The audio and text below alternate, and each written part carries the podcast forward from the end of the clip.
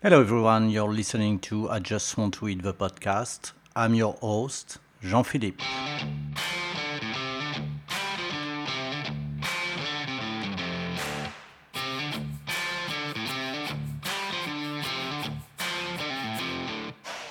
It's been a while since I wanted to do an episode on something that is truly associated to France the croissant. How many times do you hear people coming back from France talking about the classic French breakfast that is a coffee and a croissant? Mmm. Indulging every morning with this flaky and buttery treasure that, in fact, did not originate in France but in Vienna. Hence the name Viennoiserie that refers to baked goods made from a yeast leavened dough, often laminated, in a manner similar to bread or from puff pastry that are typically eaten for breakfast or as a snack. Examples of viennoiserie are, of course, croissant, pain au chocolat, called in the States chocolate croissant, referring more to the dough rather than the shape, the chausson aux pommes or apple turnover, and many more. The origin of the croissant is not so certain, but the croissant we know today might have evolved through the centuries. One of the first accounts of a lunar shaped good dates from 1683 during the siege of Vienna by the Ottoman Empire. It is said that a baker, Adam Spiel, who was working very early in the morning, heard some noises and alerted the military that the Turkish army was using tunnels under the city to attack it. The Viennese military collapsed the tunnel and won the battle. To celebrate this, the baker created a crescent moon pastry that symbolized the Turkish flag. Not sure about that legend because apparently exactly the same story takes place in Budapest. It seems also that Marie Antoinette, who was born in Austria, she was an Archduchess of Austria, in fact, is also part of the legend, and it is said that it is thanks to her that the croissant was made popular in Paris.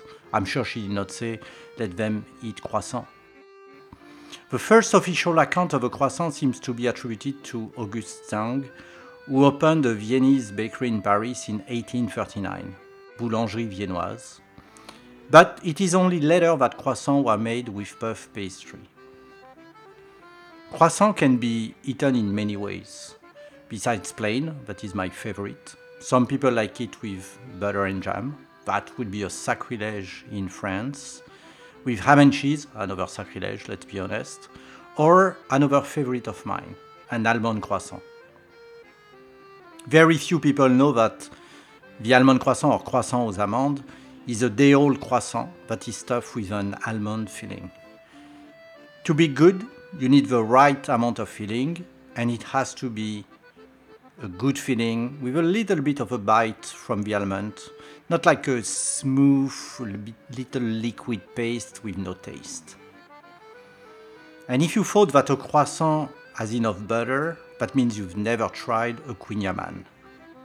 It's a baked pastry. It is made with croissant dough on steroid, meaning that they add much more butter. The dough is put in a little muffin pan with some sugar in the bottom that will caramelize. Mon Dieu, this is so good, this is to die for. The best kouign-amann in New York is definitely the one from chef Dominique Ansel. Well, he's not just known for that. This talented French chef is known for his ability to create pastries, taking classics from different cultures and putting them together. This is how he created, a few years ago, back in 2013, the Cronut, a croissant donut that made the headlines all around the world. People in New York were crazy about it, to the point that some queued up at 5 o'clock in the morning to make sure they could get some cronuts as they were produced in limited quantity. Although I did not wake up early, I was able, thanks to a friend, to try them. And I admit that they lived up to the hype. Today you can order them online and pick them up. It might be less exciting, but still, it's something to try. Following the craziness around the cronut, few attempted Some spin off, including the Cruffin, a hybrid between a croissant and a muffin, that was made popular by the owner of Supermoon Bakehouse on the Lower East Side. This place is worth mentioning. They propose crazy croissant, besides the plain, with combinations like Ferrero Rocher croissant or the strawberry cheesecake croissant. It changes all the time, so check it out. But if you want a classic croissant, you can go to Pâtisserie Ceci-Cela or Balthazar in New York. Or if you're in Jersey City or Hoboken, my all-time favorite, Choc O Pain. But before biting into it, close your eyes, smell the butter, and get transported to a French cafe without the price of a plane ticket. Bon appétit. That's it for today. I hope you enjoy this episode of I Just Want to Eat the podcast. You can retrieve the blog at www.ijustwanttoeat.com. À bientôt. Au revoir.